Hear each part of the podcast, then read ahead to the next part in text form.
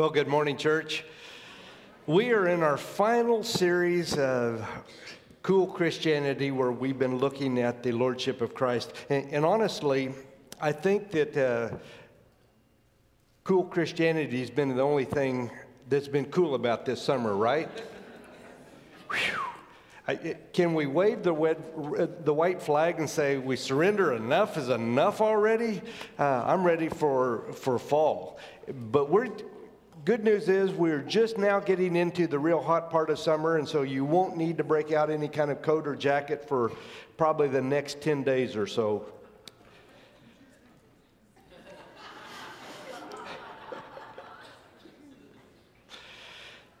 Well, today we're going to try to wrap up our, our series, uh, The Lordship of Christ. And this is the time of year, if you're a football fan, you are really starting to get excited because the countdown has begun. 42 days from today, the first college football games will be played. Now, that won't involve either one of our state teams, but there will at least be some college football games on TV that the real fans can, can get in and watch and get excited about. What is the difference between a fan and a follower? Well, you see, a fan watches and cheers when it's convenient, when their team's doing well when things are going well and they're on a winning streak. A follower knows everything about the team. They can tell you the roster, they can tell you the stats. They can tell you who the coaching staff is. They can tell you who the recruits are coming in. You see, where a fan is a casual admirer, a follower is someone who's all in. They're sold out, totally committed. A fan jumps on and off the bandwagon. You know, I've been a Kansas City Royal fan for really most of my whole life, growing up in Missouri. And I got to tell you, we went through a lot of really, really tough years. Like about 35 years when we were just flat terrible. But I still rooted for them. I still went to their games. I still tried to follow them, keep up. We had two years that was pretty good where they went to the World Series and now we're bad again, but I still keep up with that team. A fan sits in the bleachers and they critique, they criticize, but a follower looks for ways to be involved or to help out. So I want to ask you this morning are you a fan or are you a follower? So, and, and even how do you know for sure what you are? When we baptize people here, we give this book called Not a Fan. In fact, that's what our baptismal church used to say, not a fan. Not to confuse people like, not a fan, what, what do you mean? It's to get somebody to ask, what are you not a fan of? I'm not a fan of Jesus, but I'm a follower of Jesus. I'm a sold out, on fire, totally committed, all in follower of Jesus Christ. Well, I want to look at some of the examples of the first followers of Jesus and see what we can learn from them. Turn with me in your Bibles to John chapter 1. Let's begin with verse 35. The next day, John was there again with two of his disciples when he saw Jesus passing by, and he said, Look, the Lamb of God. When the two disciples heard him saying this, they follow Jesus. And turning around, Jesus asked them following, What do you want? They said, Rabbi, which means teacher, where are you staying? Come, he replied, and you will see. So they went and saw where he was staying, and they spent the day with him. It was about four in the afternoon. Andrew, Simon Peter's brother, was one of the two who heard what Jesus had said and had followed Jesus. The first thing Andrew did was to find his brother Simon and tell him, We have found the Messiah, that is the Christ. And he brought him to Jesus. Jesus looked at him and said, You are Simon, son of John. You'll be called Cephas, which translated means Peter. These gentlemen were fishermen. Now, a lot of you know I like to fish. I like to fish. And if it's a good week if I get to go fishing. It's a great week if I get to go fishing twice. Now, that rarely happens. I don't get to fish near as much as I want to fish, but I really, really like to fish. One of my favorite TV shows for a long time was The Deadliest Catch, okay? And I watched that show faithfully. If I was gone, I recorded it. I love that show.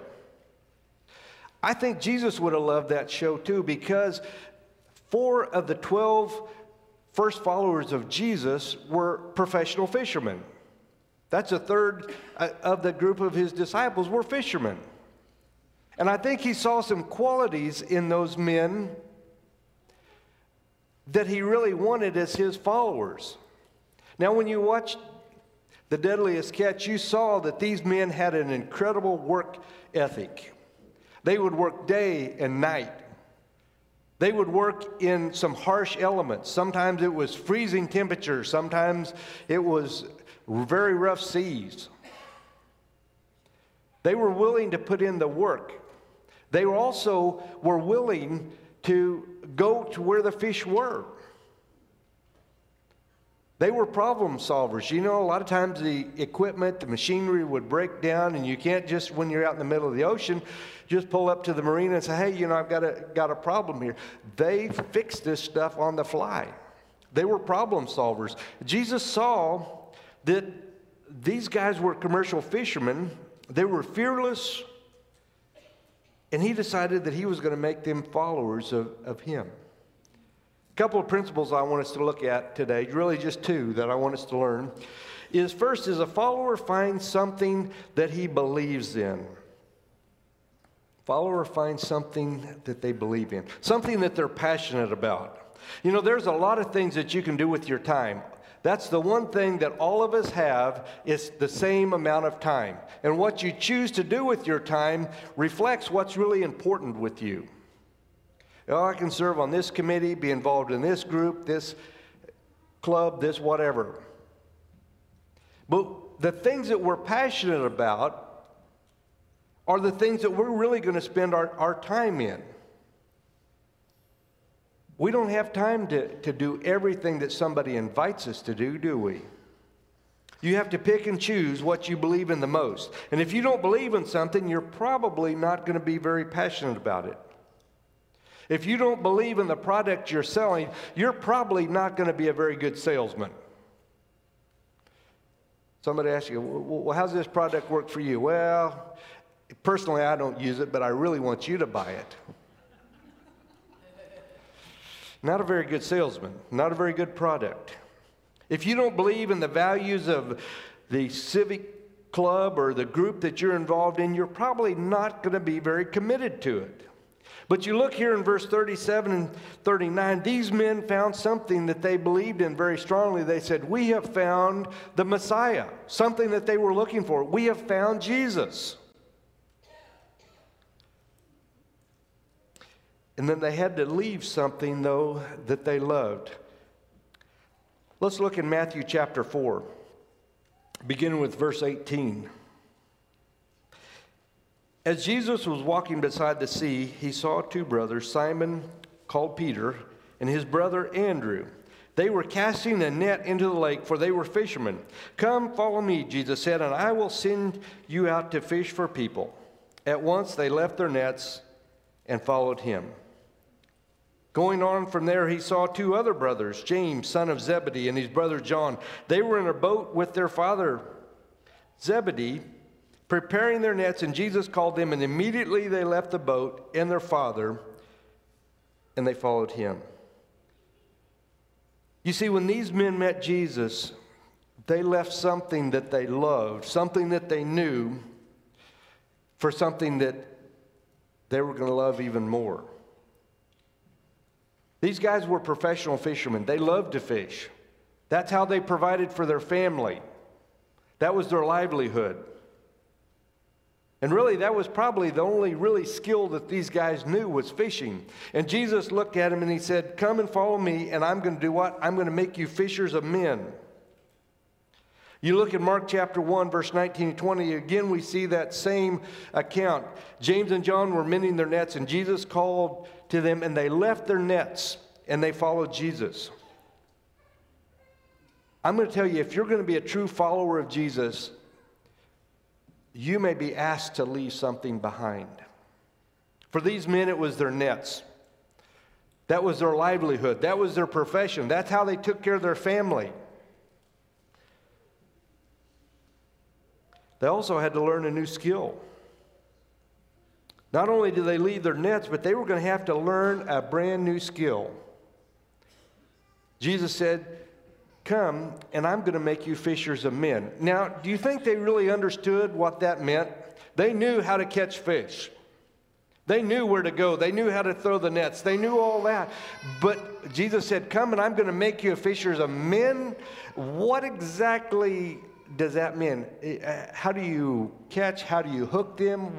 What do you do with them once you catch them? They were going to have to learn something that they really had no idea how to do it. You know, that's something I hear from Christians all the time. You know, I don't know how to win someone to Christ. I, I just wouldn't know what to say.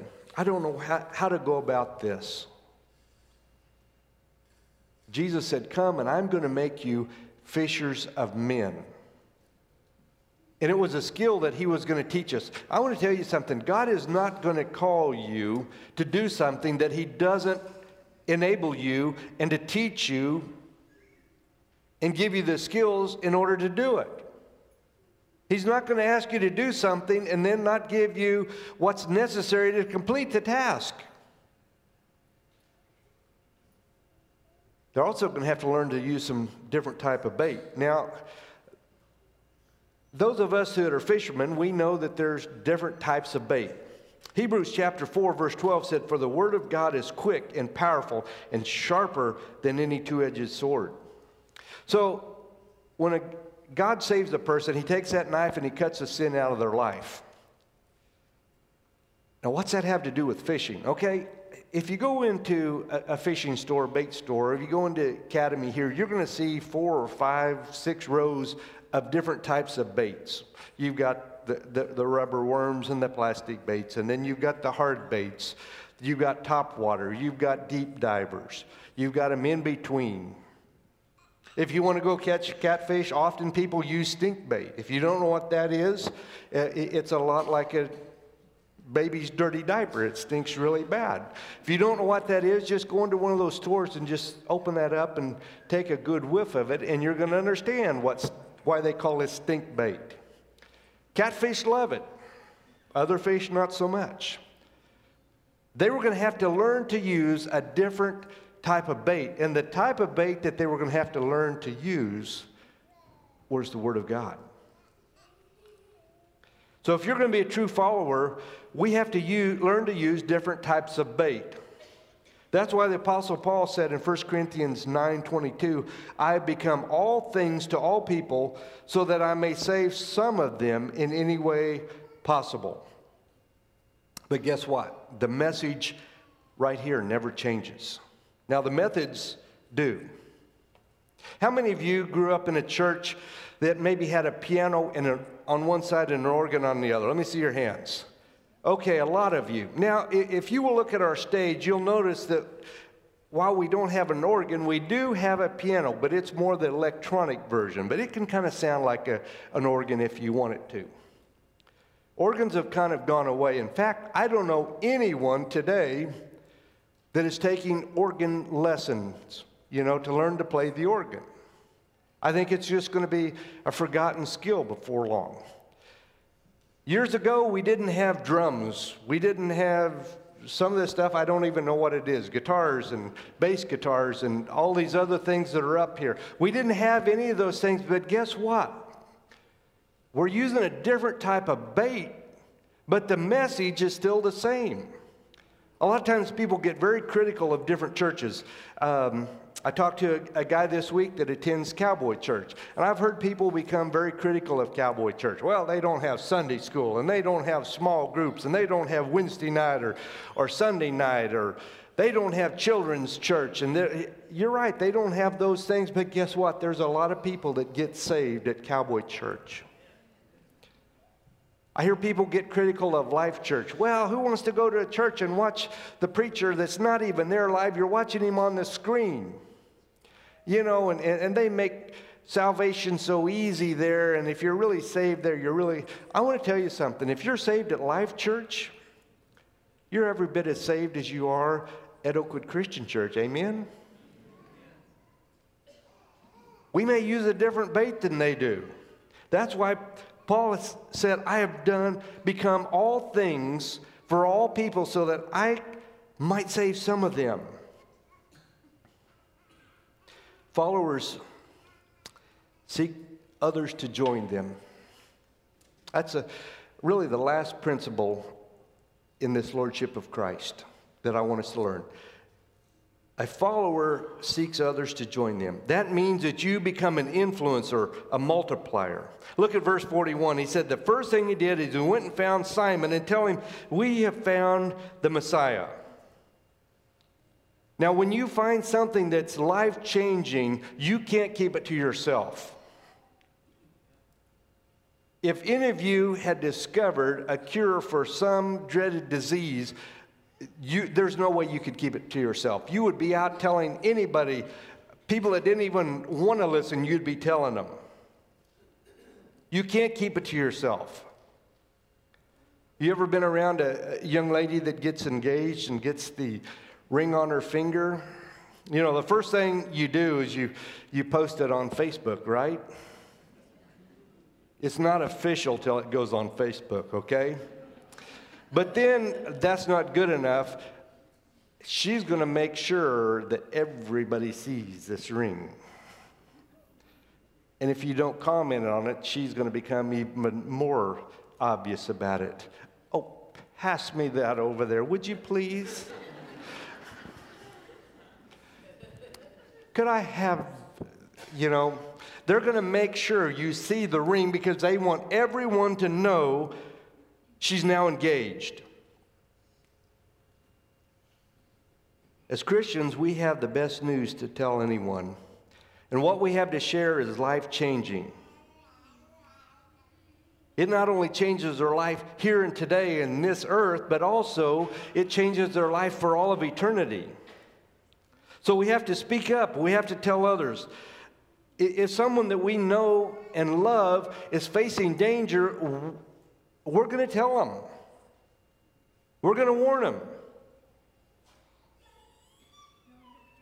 That's why Psalm 107 2 says, Let the redeemed of the Lord say this those he redeemed from the hand of the foe.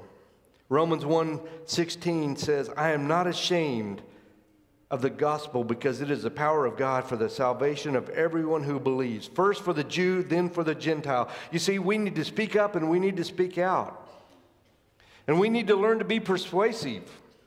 Now, if this building caught fire this morning, I'm probably not just going to say, hey, listen, it's been reported that there's some flames in the building and it's going to spread throughout the building. And so we just need to first just stay calm, but just decide that, hey, eh, eh, at your convenience, if you want to shake a few hands or hug a few necks on your way out, go ahead and do that. But then, then when it's convenient, go ahead and leave the building.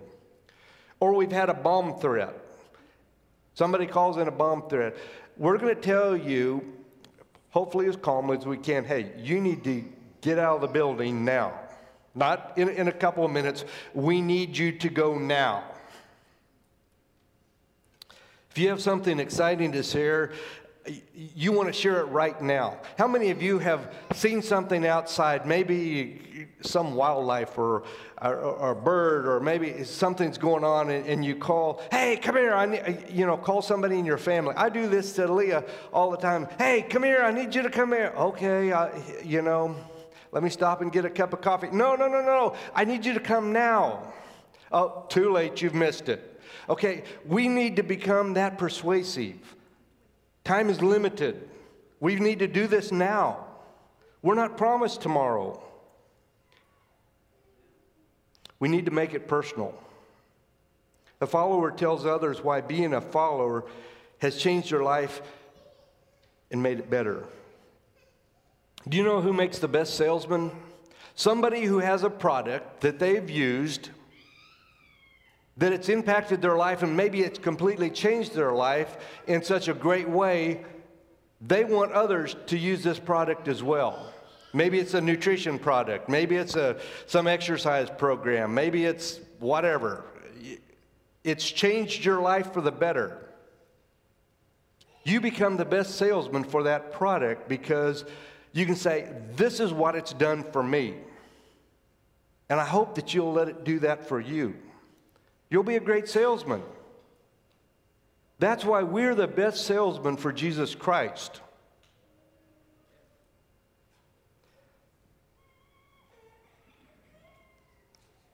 We uh, have people tell us, you know, Alan, I could never tell somebody about Jesus.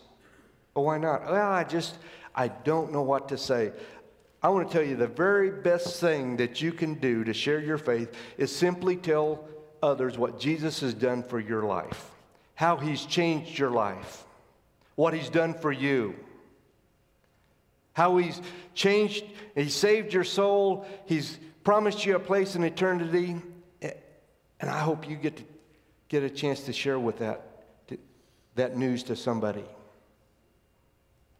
That's the easiest thing in the world to do is to share your faith just by sharing what Jesus has done for you. Now, if he hasn't changed your life in such a dramatic way, then you need to answer this question on the Lordship of Christ. And am I a fan or a follower?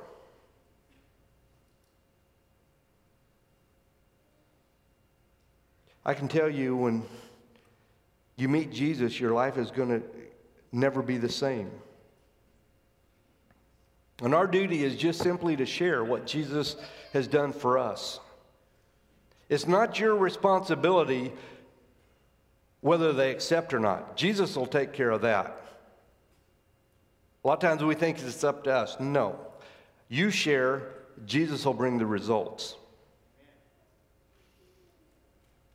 If you look in the Mark, the account of Mark, uh, chapter 1, and we're going to wrap up this series with this scripture. Mark chapter 1, verse 19 and 20.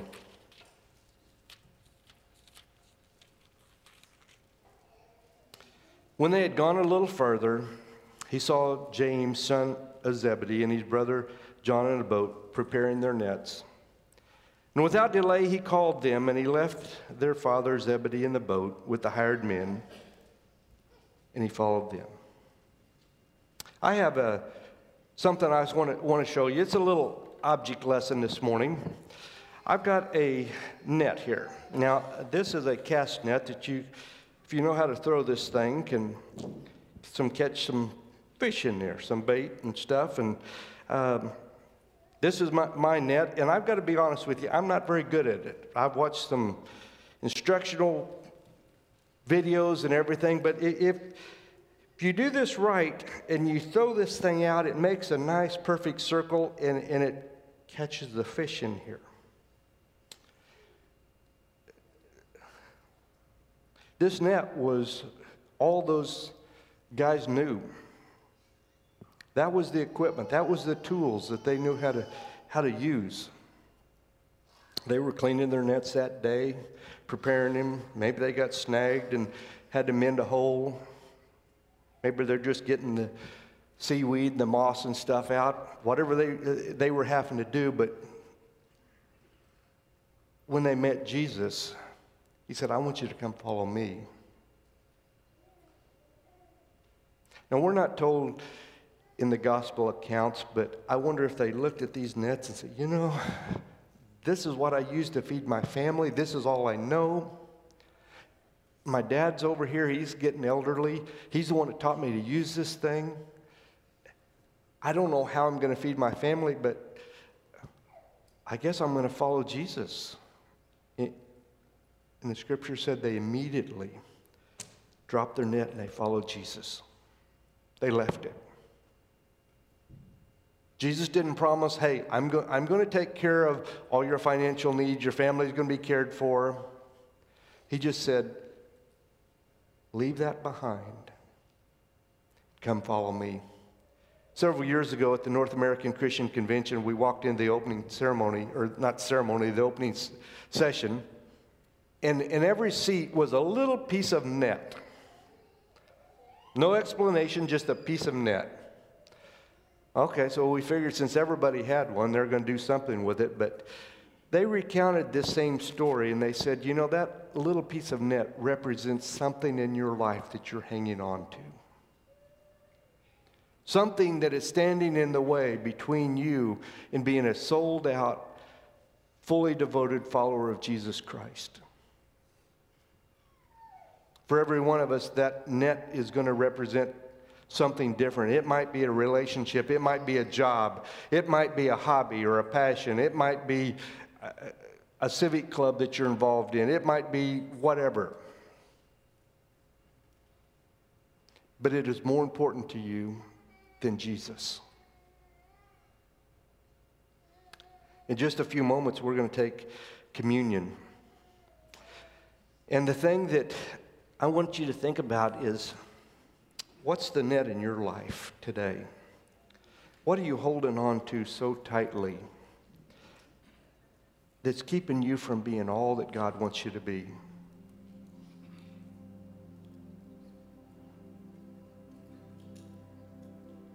Is it a sin? Is it a habit? Is it something else that maybe it's a great thing, but it still has crowded God out? Am I going to hang on to the net, or am I going to be like those disciples and say,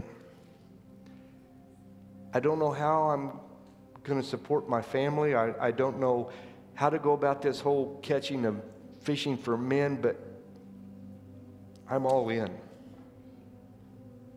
And they left and they didn't come back. What's the net in your life? What is it that keeps you from being a fully devoted, sold out follower of Jesus Christ? We're going to take communion today, and if you didn't get one of our communion packs as you walked in, just hold up your hand and we'll, we'll get you one of those. I hope those of you are watching uh, online today have made these preparations. But during these moments, I want to want you to just ask yourself, what is the net in my life? What is keeping me from being all that Jesus wants me to be?